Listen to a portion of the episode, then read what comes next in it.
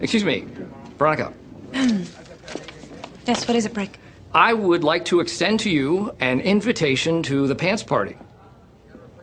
Excuse me? The party. The pants with the pants. Party with pants.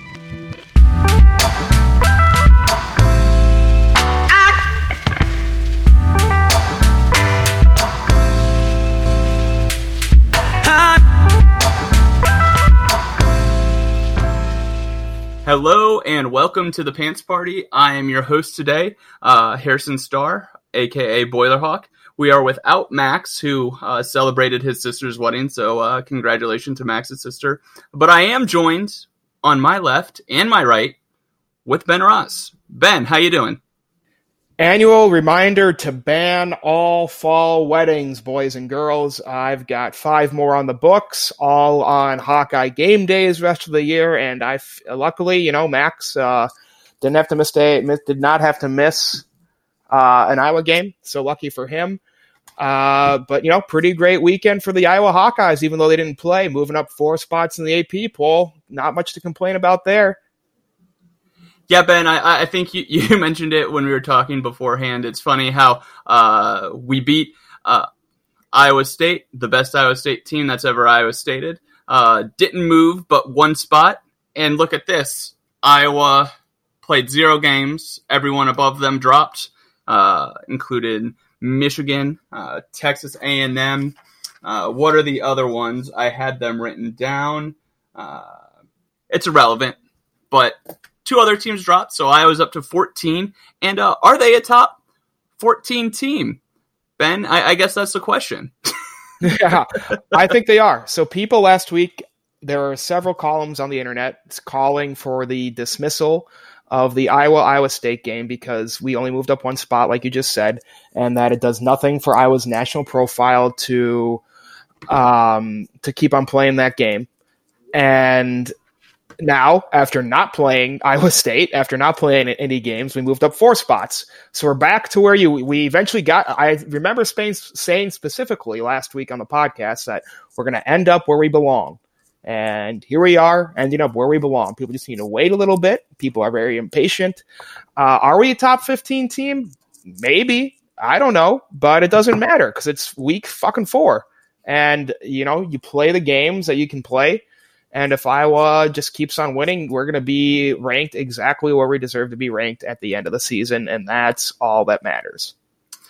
Totally agree there, Ben. Uh, I think that the stuff week to week is more of a function of, you know, just what's new. I, I think Iowa State's score may have impacted some of that thought because Iowa really didn't get jumped yeah. at all. Um, so I think everyone saw, oh, so they beat this team that was able to put up 72 points and they only held them to 17 points.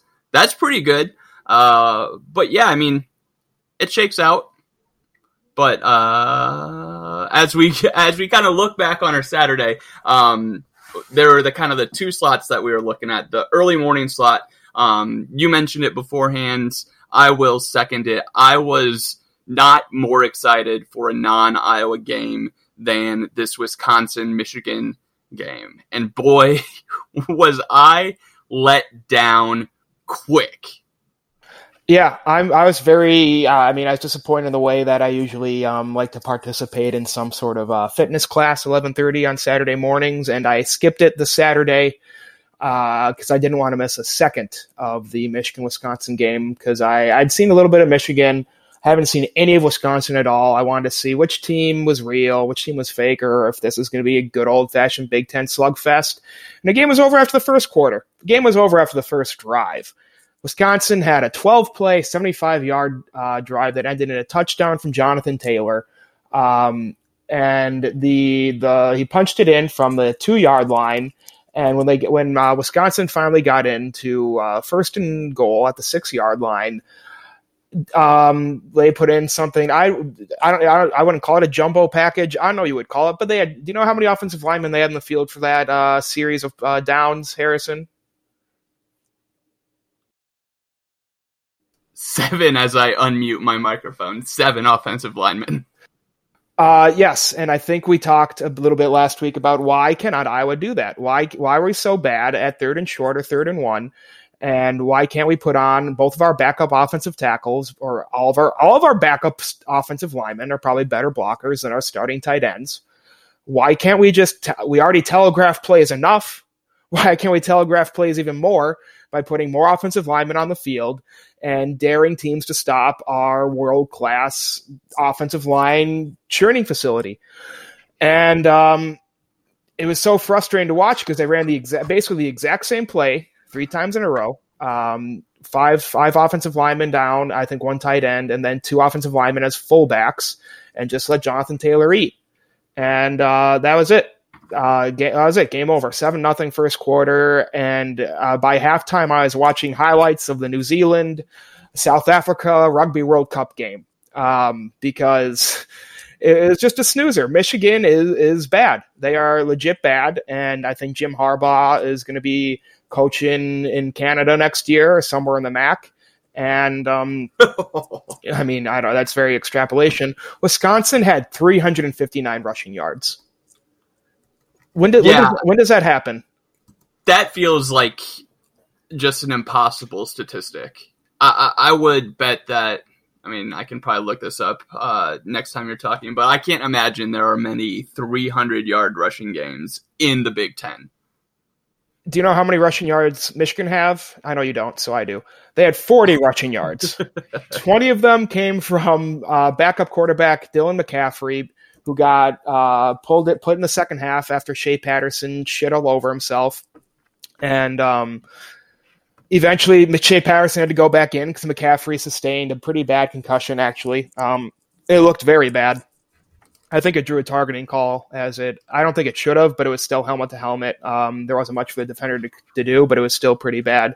Hope wishing him a speedy recovery. But I don't care. I don't care which uh, Michigan quarterback Iowa faces because we had better. We got to destroy Michigan. We play them in two weeks. Um, you know, Michigan had uh, they had three fumbles, lost two of them.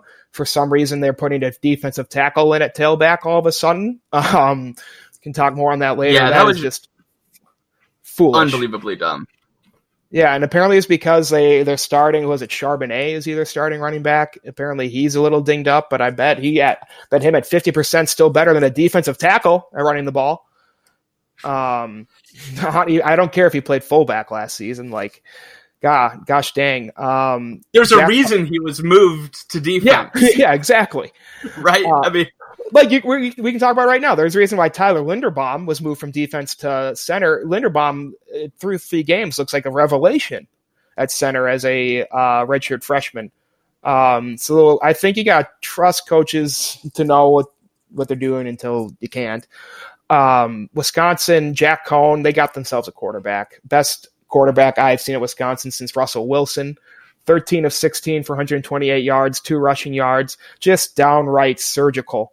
Um, and I think it helps too when at the beginning of the year, I think we were talking about, I said either, I either wrote or I either said that I think it's a tie between Don Brown and Phil Parker for best defensive coordinator in the Big Ten. And uh, this isn't me trying to be X's and O's and smart football guy or whatever when I use this term, but I have never seen a more undisciplined Power Five or Big Ten or ranked defense than Michigan's, and that goes for Big Twelve defenses, uh, say for Texas Tech maybe.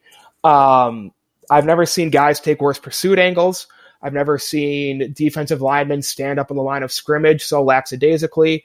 I've never seen uh, defensive backs just completely give up uh, halfway through a play or give up through a play. And um, when they had, there was definitely at least one touchdown where a safety for Michigan had the opportunity to make a tackle, but he just gave up. Um, it see, it feels a lot like this team has given up on Michigan already week three, and that honestly actually scares me because somehow Michigan's probably going to figure some shit out by the time they play Iowa in two weeks. But really, th- this Michigan team is BAD bad, and I think Jim Harbaugh is going to be coaching in Canada or the MAC next year. Yeah, I think kind of the overall thing to take from that is one, their their offense just looks so freaking discombobulated. As what happened is that change to the spread, they lost their identity. And I don't know if that's something that you get immediately back. Clearly, they don't have it now. Can they get it in two weeks for when they face Iowa? Who knows? Um, as for kind of the Jim Harbaugh piece, three 10 win seasons in four years, one bowl win. Looking at their schedule this year, maybe he's looking at an eight and five season if he loses to rank the rest of the ranked teams on his schedule, which would be Iowa, Penn State, Notre Dame, and Ohio State. So that would be seven and five, um, potentially getting into uh, the the bowl game. But the defense, man, I, I I think you hit the nail on the head with the defense. Um, I, I was chatting with. Uh, my brother and my dad. Uh, brother went to Michigan, um, so I do have like some personal investment in this game, at, at, however tangentially as it is. Um, but they just looked so undisciplined. I, I, don't think that that's necessarily a football guy thing. I think that's something that anyone can watch and understand just what's happening. Like the, on that 70 yard Taylor run, there was a hole the size of. Uh, a Mack truck, literally a Mack truck. That's that's you, yeah. nature, but you could literally drive a, a Jeep through the hole. And, and, it's just so bad. And it, was like that time and again. Um, my brother did say that they they were working through some injuries. There was that weird. But who isn't? Exactly. Like everyone's got injuries. It's college football. Um, so uh, I just don't know. Like, can they right the ship in in two weeks? They play Rutgers um, coming up, which is probably uh, a good thing for them. You're 29 but, point favorites.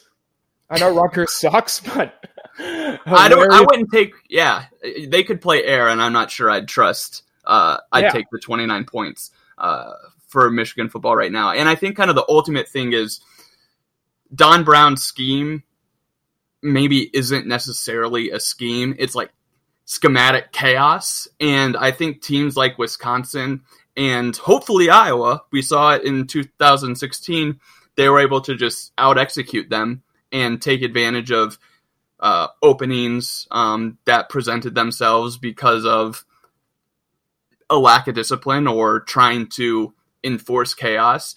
And I think that works against teams like Rutgers. It works against teams like Maryland. It works against teams like Indiana but I'm not sure it works against a team like Wisconsin or Iowa or Ohio State, um, who Iowa's not necessarily a part of the other two, but in terms of just being able to execute, those three teams, when I think Big Ten execution, I think those three teams.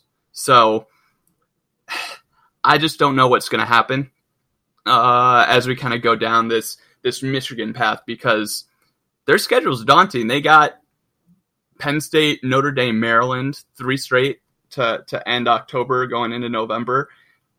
Michigan State's defense looks good. Don't need to turn this into a Michigan podcast, but like I mean, I think there's there there's some real concern. I don't necessarily think that there could be a result that would send Jim Harbaugh out of uh, Ann Arbor, but there's certainly a result that could uh, put some feet to the fire, even though he does have those three 10 win seasons. Jim Harbaugh is one and six on the road against ranked opponents. Um, so there is that. I think if he beats Ohio State this year, he'll save his job no matter what his record is, really, unless he that's the only only win rest of the year. But I really, and I, I don't think they'll, I really don't, I don't know what his buyout is. I don't see how they can keep him around. I simply do not serious. Well, I guess my point is you look at the 10 years prior to uh, prior to Jim Harbaugh getting there. So 2005 to 2014. They topped out at 11 wins twice. One was Lloyd Carr's second to last year. Uh, one was 2011 with Brady Hoke of all people in his first season. I think that was the Denard, Denard Robinson. Robinson. Yeah, uh, they won the Sugar Bowl there. Um, but they have just two bowl wins to uh, three, four bowl losses. So they didn't go to a bowl in four years. And two no. of those bowl losses, they were winning by double digits in the fourth quarter, I believe. South, ah. South Carolina, they are up 14, I think. and then I actually don't know. They played Florida State in the. I don't know. I I don't remember that game. But, I, mean, I- think your, your point's a fair one. Like they just don't have many marquee wins anymore. Um, but is that enough to send Jim Harbaugh packing? I don't. I don't think you can just because if you fire Jim Harbaugh after a down year, after he's gotten more or less kind of a king's ransom as his salary, no one's going to want to go there. A- And I think that's part of the stuff that you see potentially with Nebraska if they have another five and seven type year. Um, I just don't know. Like, I, I don't think you can do that because you just kind of go through their stats reference and it, it's really not very good, especially um, the last 10 years. At some point, your history becomes your present. And I think Michigan's at risk of going to that Rodriguez Hoke kind of very mediocre stagnation that they had, um, where maybe they get one good year uh, out of five. But I don't know. Like, I- think all this is to say, to bring it back to kind of like an Iowa point, is there is something to the way that Kirk Ferentz has built the Iowa way to basically churn out eight win seasons. Now, does it suck when um, When we have a seven win Like- season, yeah. well, yeah, when we have a seven win season, of course, but um, when there's a year like last year, which the more and more we kind of move forward as 2018 being a total lost opportunity of a down year for Wisconsin record wise. Um, so that's where, hey, this eight win season stinks, but when you look at some of the, the histories of some of these other teams, it's like, ah, you know, sometimes eight wins is kind of it's kind of worth it. You don't have to deal with churn. You know, you're gonna quote unquote do it the right way. Um, you don't have a lot to worry about necessarily. So when it kind of gets to uh, what's an eight win season versus a nine or ten win season, if it's the right eight wins, does it does it matter? Yeah, I mean you're right, but you know when those losses in that eight win season, including include Purdue and Northwestern, it does make it a tougher pill to swallow. But um, you know we are what we are, and that's our identity.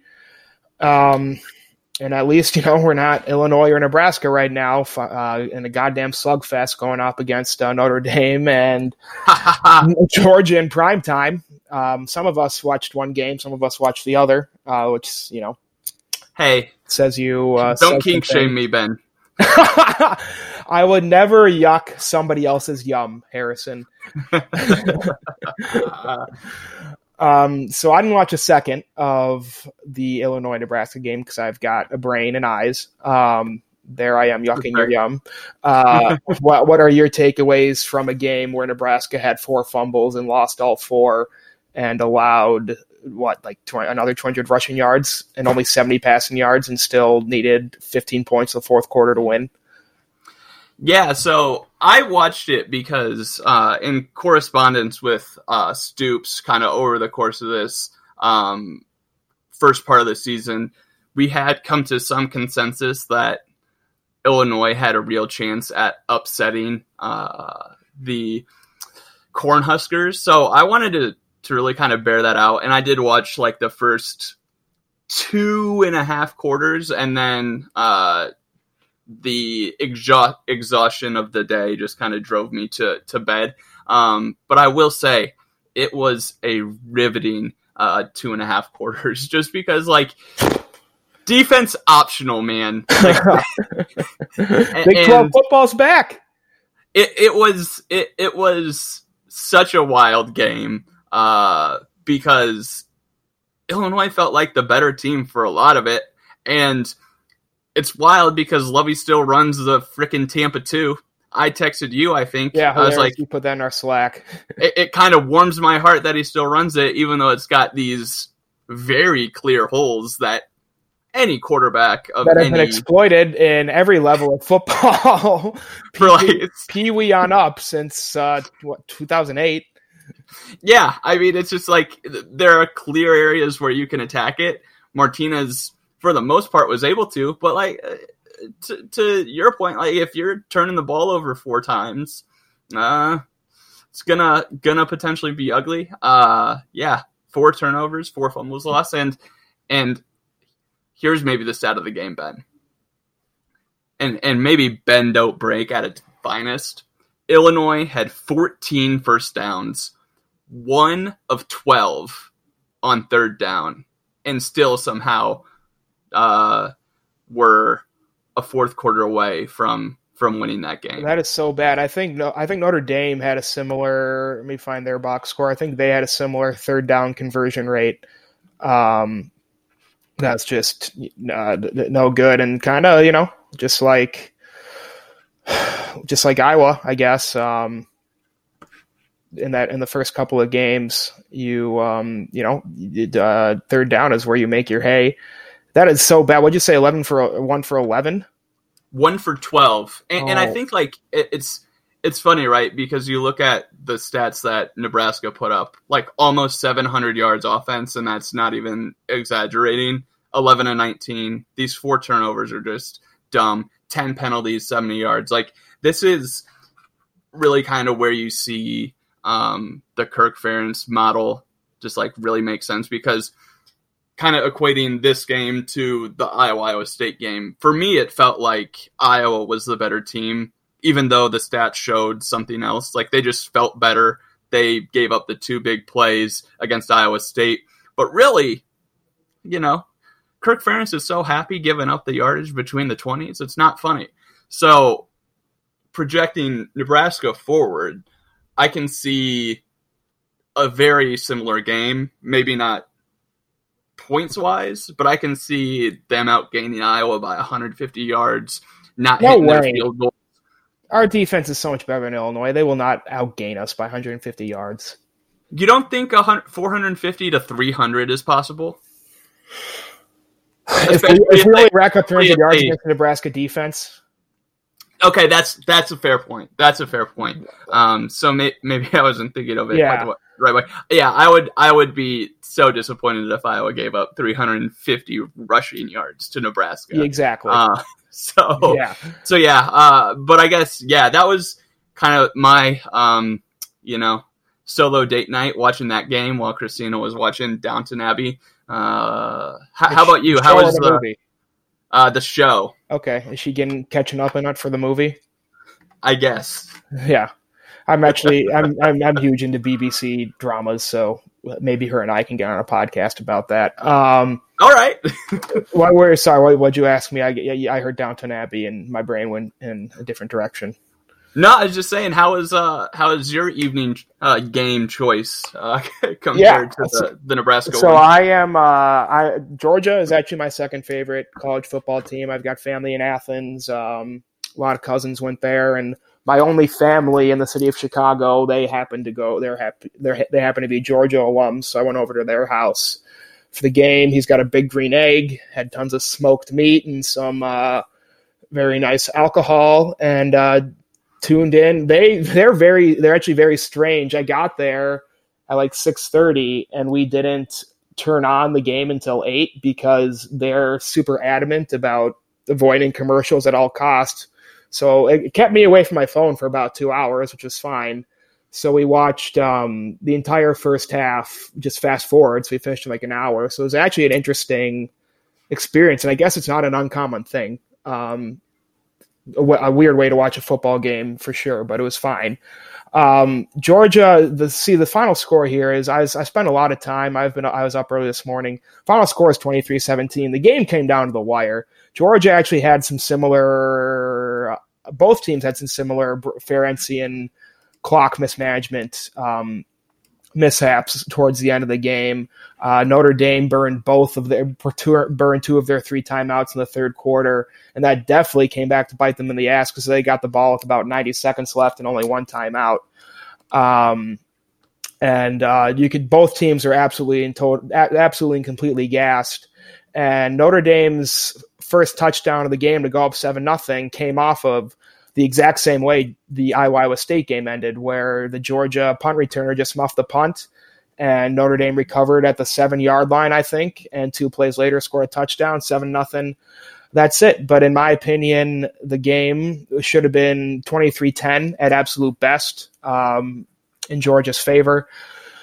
Uh, people, I was on one foot, I was on, yeah, one foot down today, and Notre Dame thinks that they're still uh, a potentially uh, a playoff team with one loss, and I couldn't. I don't think that's you know couldn't be further from the truth. They only had 46 rushing yards, which is uh, this is a great Georgia defense. But I mean, Jake Fromm was downright surgical, 20 of 26 for 187 yards and one touchdown. Ian Book had some pretty great stats. He has 30 of 47 for 200, 275 yards and two touchdowns. He also had two picks. Um, against they were Georgia was, didn't even really bother uh, rushing him at all. I think he only got sacked. He didn't. He never got sacked. They Georgia kind of did what uh, Iowa did against Iowa State and just sat back and let him play quarterback. And uh, Ian Book isn't incredible. He's not a very mobile quarterback. Um, he only had 18 yards rushing, and I just think you know Georgia across the board. I think totally outclassed uh, Notre Dame, which sounds so dumb because the game literally came down to the final 90 seconds. But it really, if it wasn't for that punting gaff, um, I totally, uh, I, I, I think Notre Dame or Georgia is really the real deal. I actually watched a lot of the Auburn Texas A&M game too, another game that wasn't as close as the score indicated, and Auburn is awesome. Um, dude, Auburn, LSU, Georgia, and Alabama. I mean, those could easily be the top four teams in the country. Um, the the SEC is really really quite stacked. SEC back. SEC never left, in my opinion. I've always I've always just thought I've always kind of been Team Finebaum, um, even though he said some pretty frivolous, pretty ignorant shit about Notre Dame on game day yesterday.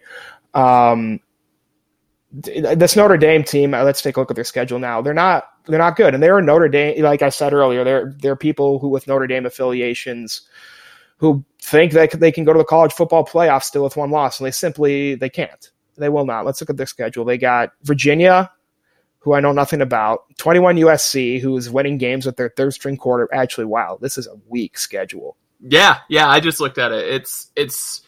I, I think you have to have such a strong so schedule weak. outside of your loss. Yeah, because fake news. And going to the uh, season, it probably was strong. Yeah, going to the season, it probably was strong because they had Michigan, but Michigan sucks.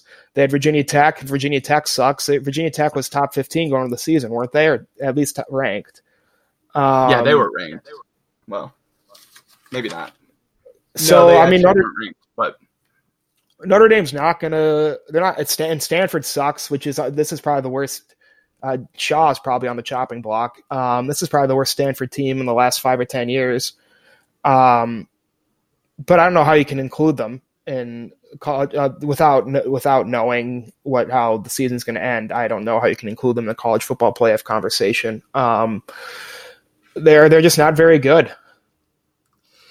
yeah, I think if you're gonna put yourself in a position to be a one-loss playoff contender, your eye test just has to be so good. That's kind of the one piece, and your one loss can't be horrible. So I guess maybe if you're a Notre Dame fan, you're holding on to the fact that hey, this loss is to a top three, top four team, a team that is probably still going to be could also be in the playoffs. So I think that probably helps their case. But they need to smoke everyone the rest of the way, uh, and, really kind of look at the rest of their schedule. It's like, eh, you know, does does beating Michigan by 20 points does that help them that much? Does beating USC by 20 points help much? Maybe, but I, I- I just don't know if you can have a critical mass if you're looking at, uh, or if I'm looking at Notre Dame's schedule. I don't think that there's a critical mass that can put them over the top in terms of uh, getting back into the playoff, especially as you mentioned, um, just the SEC being so good. You have Auburn, you have LSU, who looks like maybe the best team that has played there in 10, 15 years since they won their national title. I think it was 2004 Yeah, they look they just look dynamite. Um, then Georgia, Bama, of course. And then, I mean, You're the, have, the, the thing that hurts Notre Dame is probably as much as anything not officially being the ACC, so that you can't uh, guarantee yourself a game against uh, Clemson to maybe put you over the top. and Clemson would boat rates them too. I mean, they may maybe could benefit that the Pac-12 sucks, um, unless USC runs the table. But I thought, you know, can't believe they did what they did against Utah. Um, and so Utah played themselves out of playoff contention already in Week Three. Unfortunately, Washington is hor- at Cal. I guess all of a sudden could do some, but I can't see a team from the Pac-12 being in the playoff right or a playoff right now. Um, Oregon already has a loss. I know it was early, so they I guess they could do something. Um, Oregon scored what twenty eight points in the fourth quarter to come back against uh, who, who was it last night? I can't remember. Oh, I think that was UCLA against Washington State, or was I it meant- another game too? No, I, meant- I meant UCLA because uh, I was just thinking of Chip Kelly on my mind. Um, Hmm. I yeah, whatever. It's and then you're gonna have definitely a Big Ten team, probably probably Iowa. Fingers crossed. God damn it. Um, and maybe two, maybe even two Big Ten teams. You could pull uh have a uh, non, you know, a team that didn't, doesn't win their division the Big Ten make it still to the playoff, all uh, Alabama in 2017, I think. What Um, would be that? What would be that? Because I, think I have the scenario. What would be your scenario for uh, two Big Ten teams getting in? It would be either an, undefe- undefe- an undefeated team who wins the conference outright and wins the championship game outright. They make it for sure. And then so that's going to be Ohio State in this scenario. And then a one loss Wisconsin or Iowa. That's got to be it. I think it would be one loss Wisconsin who loses to Iowa in a game where like Jonathan Taylor's hurt, so you can kind of excuse it, but it's still close, and they boat race everyone else that's on their schedule. Oh, but they also play Ohio State, so it would probably Oh, have to you're be. Iowa. It would have Yeah. to be Iowa. Ugh, I don't. I don't want to be in that discussion. I don't. I, I couldn't handle it. I don't think Iowa's got the cachet to be there, uh, especially with the, one lo- the one loss Iowa team, there is absolutely no way they get in under Yeah. any circumstances. I, I think even looking at it this year right now, I, I would agree that that's probably uh, almost an impossibility um, unless they were to win the Big Ten and there are too many two-loss SEC teams. Uh, yeah, man. Um, it's it's too early to be talking playoff picture right now. like let's let's just stick on the here and now with our beloved Hawkeyes. Alrighty, so we'll go ahead and take a quick break, but after this, we'll go ahead and talk about Iowa's schedule uh, the rest of the way.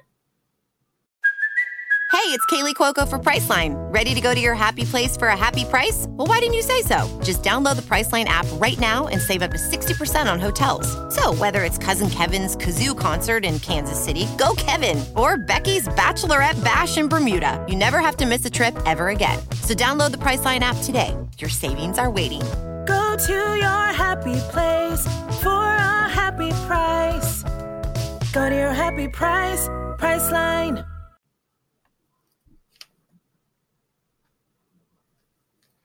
And we are back another week without uh, a Benny's uh, Big Ad Co. Uh, Yeah, I got I got nothing. fake advertisement. Um, so yeah, uh, before we got into a very deep college football uh, discussion, which was uh, something I didn't expect, but uh, really enjoyed, uh, we decided we wanted to kind of just take a look at the rest of the schedule. Uh, I was looking at it kind of one way, stock up, stock down. You were looking at it just kind of a straight rankings in terms of what's the easiest to hardest.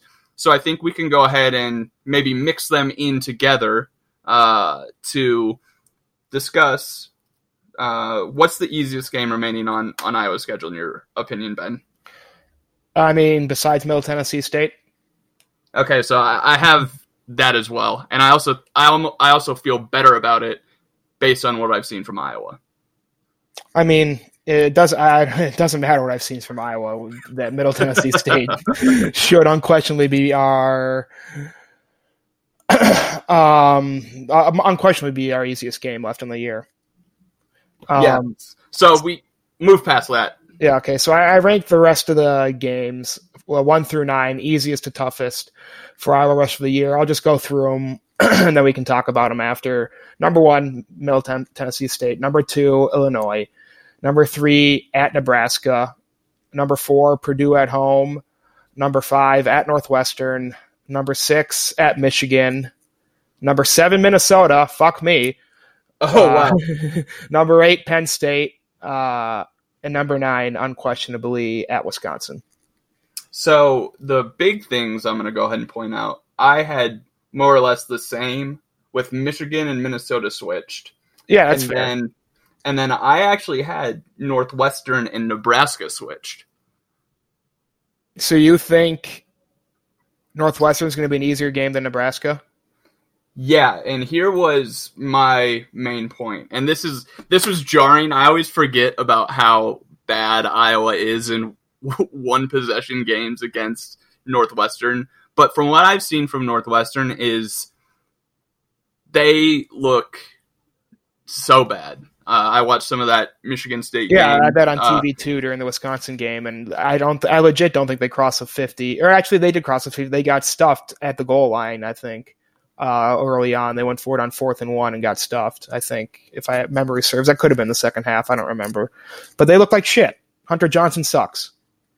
And they just look so bad that I think that they ha- Iowa has to be able to beat them by more than seven points because here is Iowa's record when the game is out is more than seven points. The difference they're seven and two since Kirk Ferentz has taken over, and this Okay. includes 1999. They are one and eight, one and eight in one possession game. So Ugh. I just think Iowa is too good. Northwestern is too bad.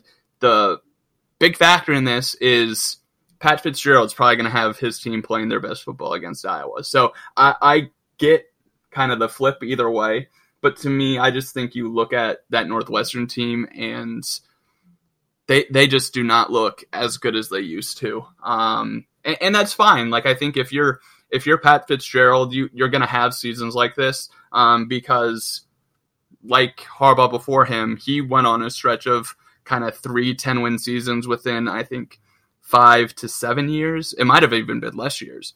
But you're going to have down years where just things don't click. You don't get the quarterback you want, or the quarterback that you do want, who's a five star. Turns out, oh, there's a reason he transferred away from Clemson, and it's not just that Hunter Lawrence is uh, Trevor Lawrence. Thor with a, a Trevor Lawrence, yeah, and it's not just that Trevor Lawrence is uh, a genius with uh, and Thor and all those good things uh, with a football.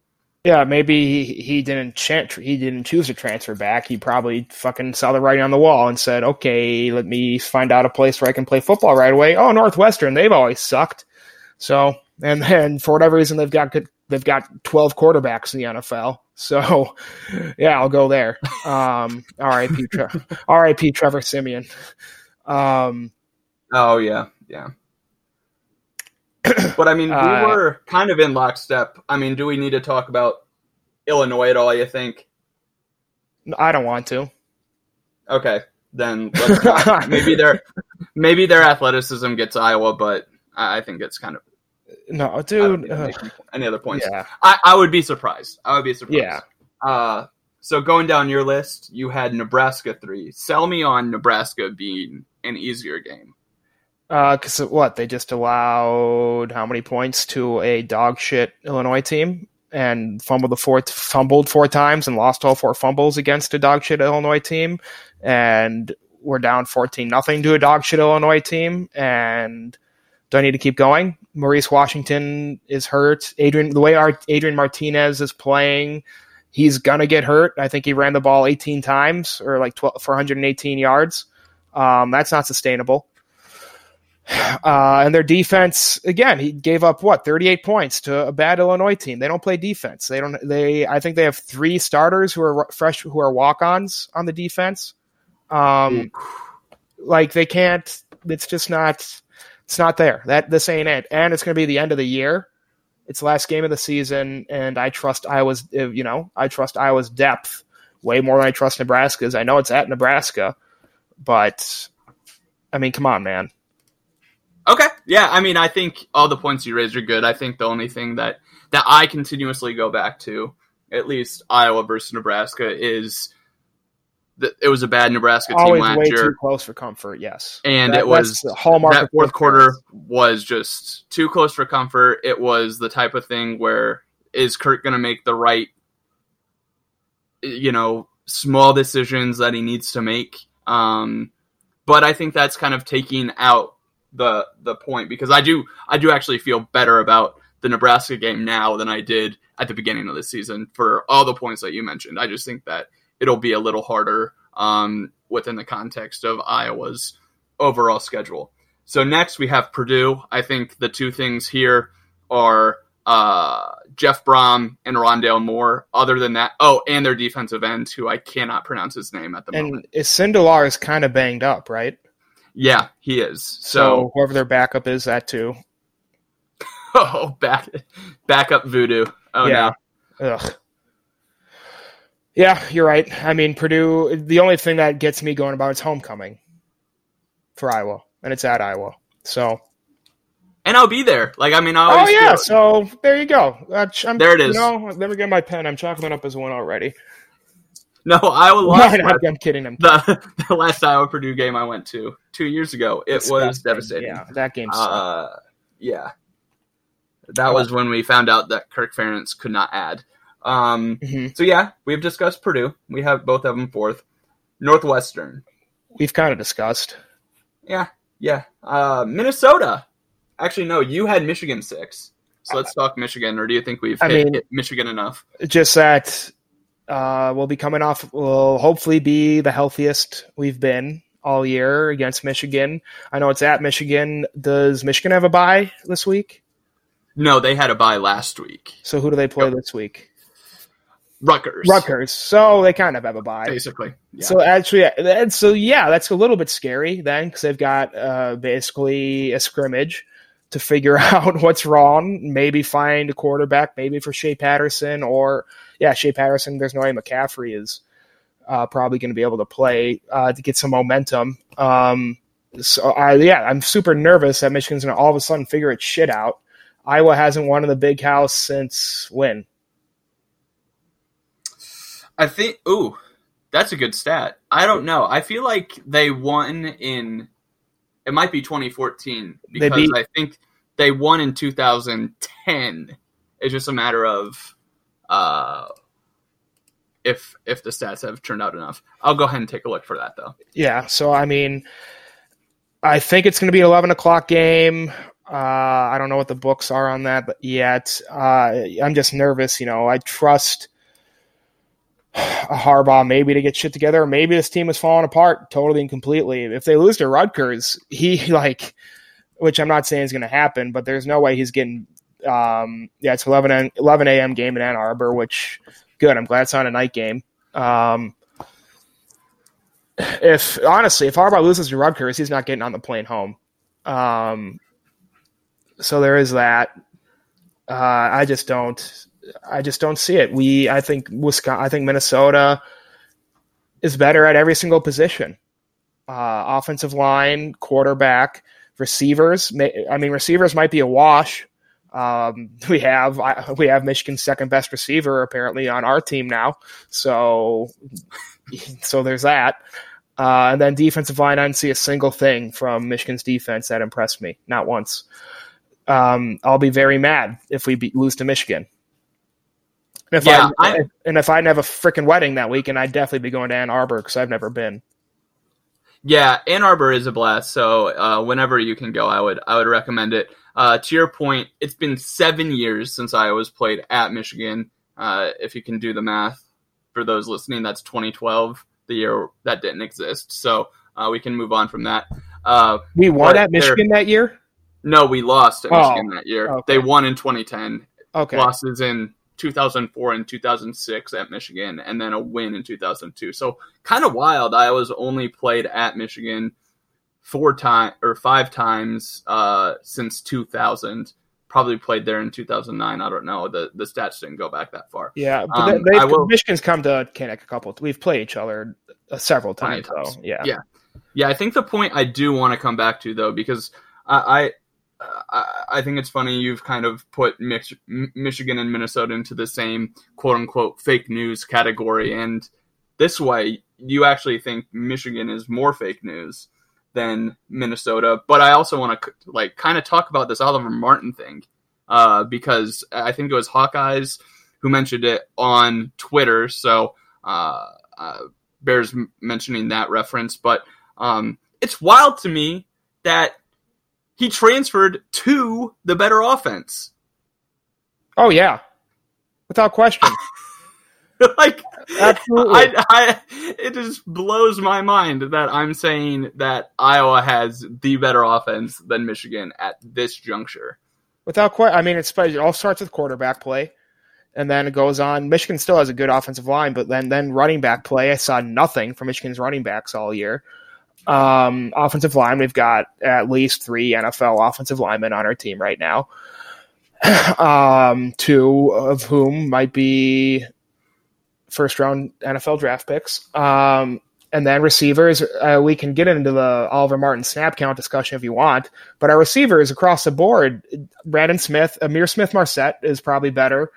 He's a number one wide receiver on almost any team in the Big Ten, honestly. Um, and then Brandon Smith is great, probably one of the best run blocking receivers. And then just a, a, a natural freak. And then Nico Ragaini and Tyrone Tracy are both overperform, outperforming expectations to me, which is creating a very crowded wide receiver room, making it tough for Oliver Martin to get snaps, which is fine, which I'm totally fine with. And uh, he's still, pro- I mean, he's got to be happy. He's back home and we're winning games and he'll get his chance eventually. I'm not worried about it.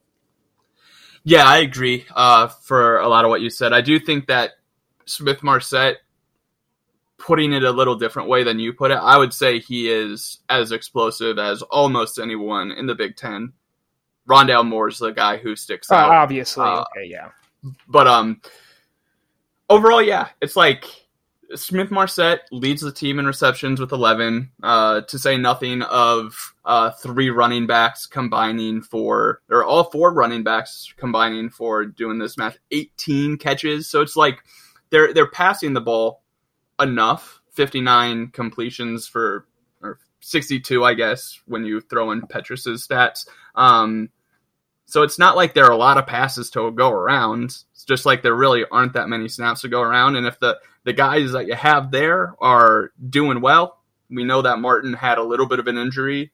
It's fine. And also, just kind of looking at Martin, um, he doesn't do a thing yet or a thing that like elevates him above the other guys' things. Smith's being that just dynamite speed, Smith being huge.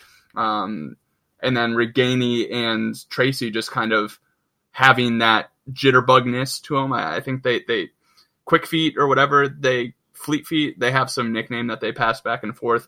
Um, but uh, until there's a reason to play him more, I don't think there's that he's just all of a sudden going to get his snap count inflated. In a way, I almost wonder if um, uh, that first catch against uh, Miami of Ohio maybe inflated everyone's kind of perception of how he would be used in the offense. And I mean that's fine. I'm not mad about it if these four the if the aforementioned guys were struggling, perceived to be struggling, then yeah, I'd be mad if he wasn't getting thrown in. But I think it's totally fair to mention, you know, his injury, his uh, unfamiliarity with the playbook compared to everybody else, and you said that he looks a little gaunt compared to the four guys. So maybe that says something about the strength and conditioning program over at Michigan. Uh, we need our receivers to block, and if he's not big enough to do that right now, then let the guy eat, you know, three pizzas a week and figure it out from there.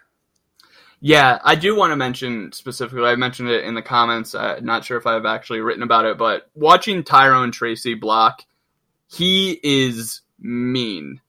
So, like, it's something to watch him block. So Martin needs to kind of get on that level to maybe assert himself in line with kind of the same number of snap counts as those uh, those slot guys. But until he gets there, uh, I think it's gonna gonna be a while. Uh, next, because we talked about Minnesota there. I mean, I guess what's your what's your elevator pitch on Minnesota?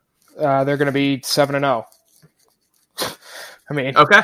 yeah, that's the, that's the only thing I have. Uh, or yeah, they're going to be seven and zero, maybe even eight and zero. Um, I think we play them the ninth game of the year. So then they play Michigan uh, the week before they play Minnesota or play Iowa. So they could be fucking eight and zero, and it's at home. So whatever. I mean, that's it. That says a- it says a lot about you know the weakness of the Big Ten to me. Yeah, so looking at their schedule, it is they go Purdue, Illinois, Nebraska, at Rutgers, Maryland, Penn State, which I think you got confused with Michigan, and Okay. Iowa. Okay. Yeah. But yeah, I mean their their away games are Purdue and Rutgers. Oh my God, they could be nine and zero going into the Iowa game if they Yeah. catch lightning in a bottle. Yeah.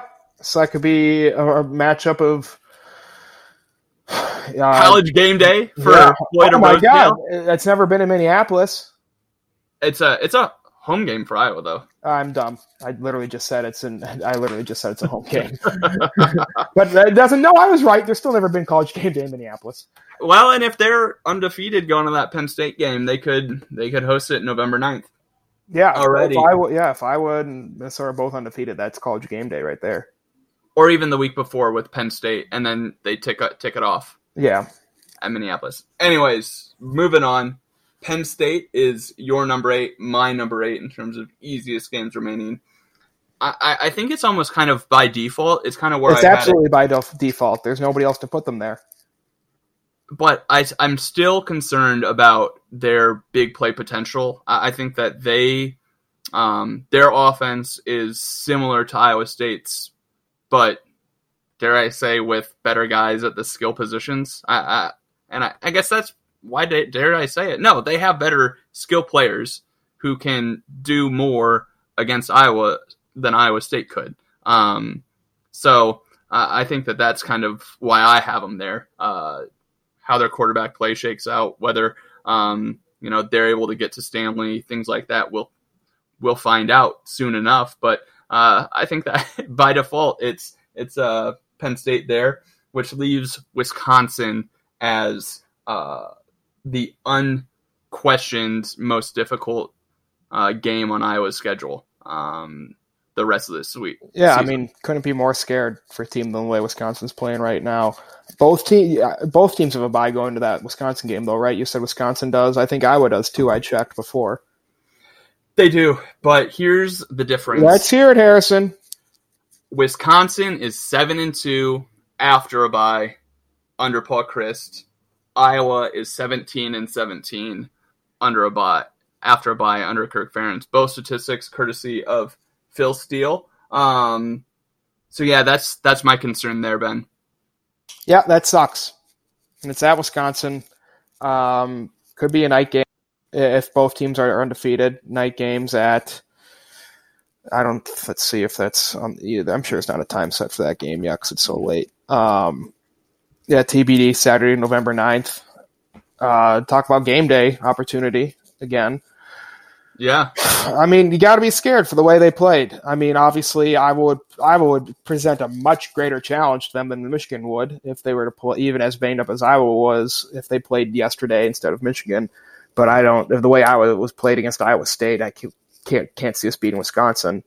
Um, scary, man. Scary, scary stuff.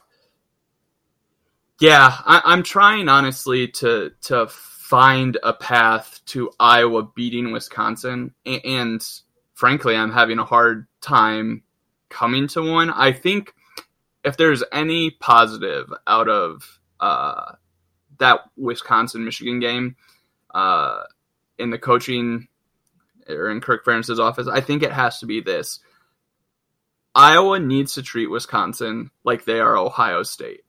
There's no more Absolutely. time to treat them like peers. No, Wisconsin is a bona fide blue blood, and to beat them, you're going to have to do some interesting things if you're Iowa.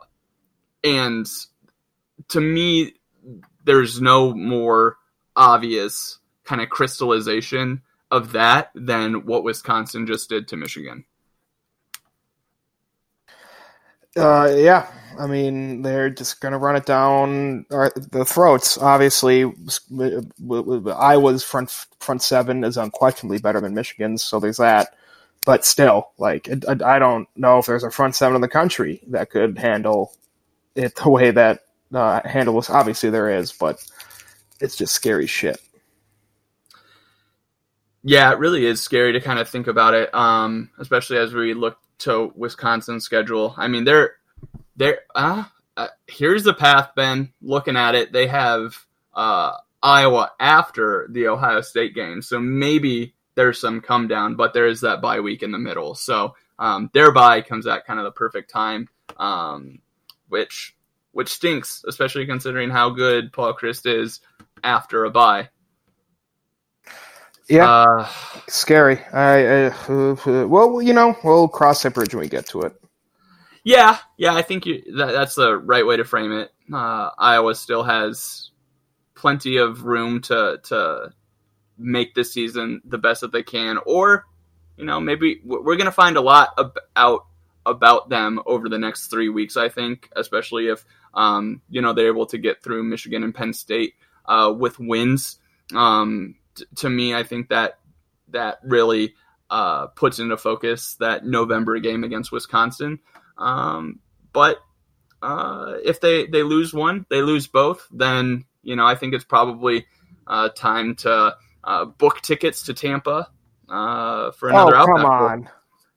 I, am just saying, like, I mean, I think that just means, hey, I was probably going to go nine and three, right? I mean, I, it's not necessarily a bad thing, but like, if Iowa, yes, it is loses to to, eh, you're right, it is. Yes, it, it is. is. After after watching Michigan, we should frame it as ten wins or win. bust. Ten wins or bust. You're right. I, I I will say, coming into the season, I said it was Big Ten West or bust, and yeah, after Wisconsin think, now, Ugh. I think I think it's ten wins or bust. I think you live with a ten and two season where Wisconsin goes eleven and one or twelve and zero, and it sucks. But hey, they they they won all but two games. Hopefully, it's I don't know but if if they were to beat Michigan and then beat Penn State, then 11 wins is the floor. Like that would it would feel it would suck to lose to Purdue, Northwestern, Minnesota, Illinois, or Nebraska uh, as a as that second loss. But that Minnesota game's right after Wisconsin. So there you go. Ugh, Ben, I don't like this at all. I don't like this at all, but I like it. Let's uh, uh, let's get this over with. Alrighty. Uh, so uh, for Ben Ross at Renboss twenty three, right on Twitter. Don't at me. Okay, yeah. don't at him, but yeah, but you can follow him there. uh, and then at HD Star underscore Star for myself. Uh, thank you for joining the Pants Party. Go Hawks. Uh, I'd, I'd say fuck state, but I just I don't fuck Wisconsin. Better dead than red.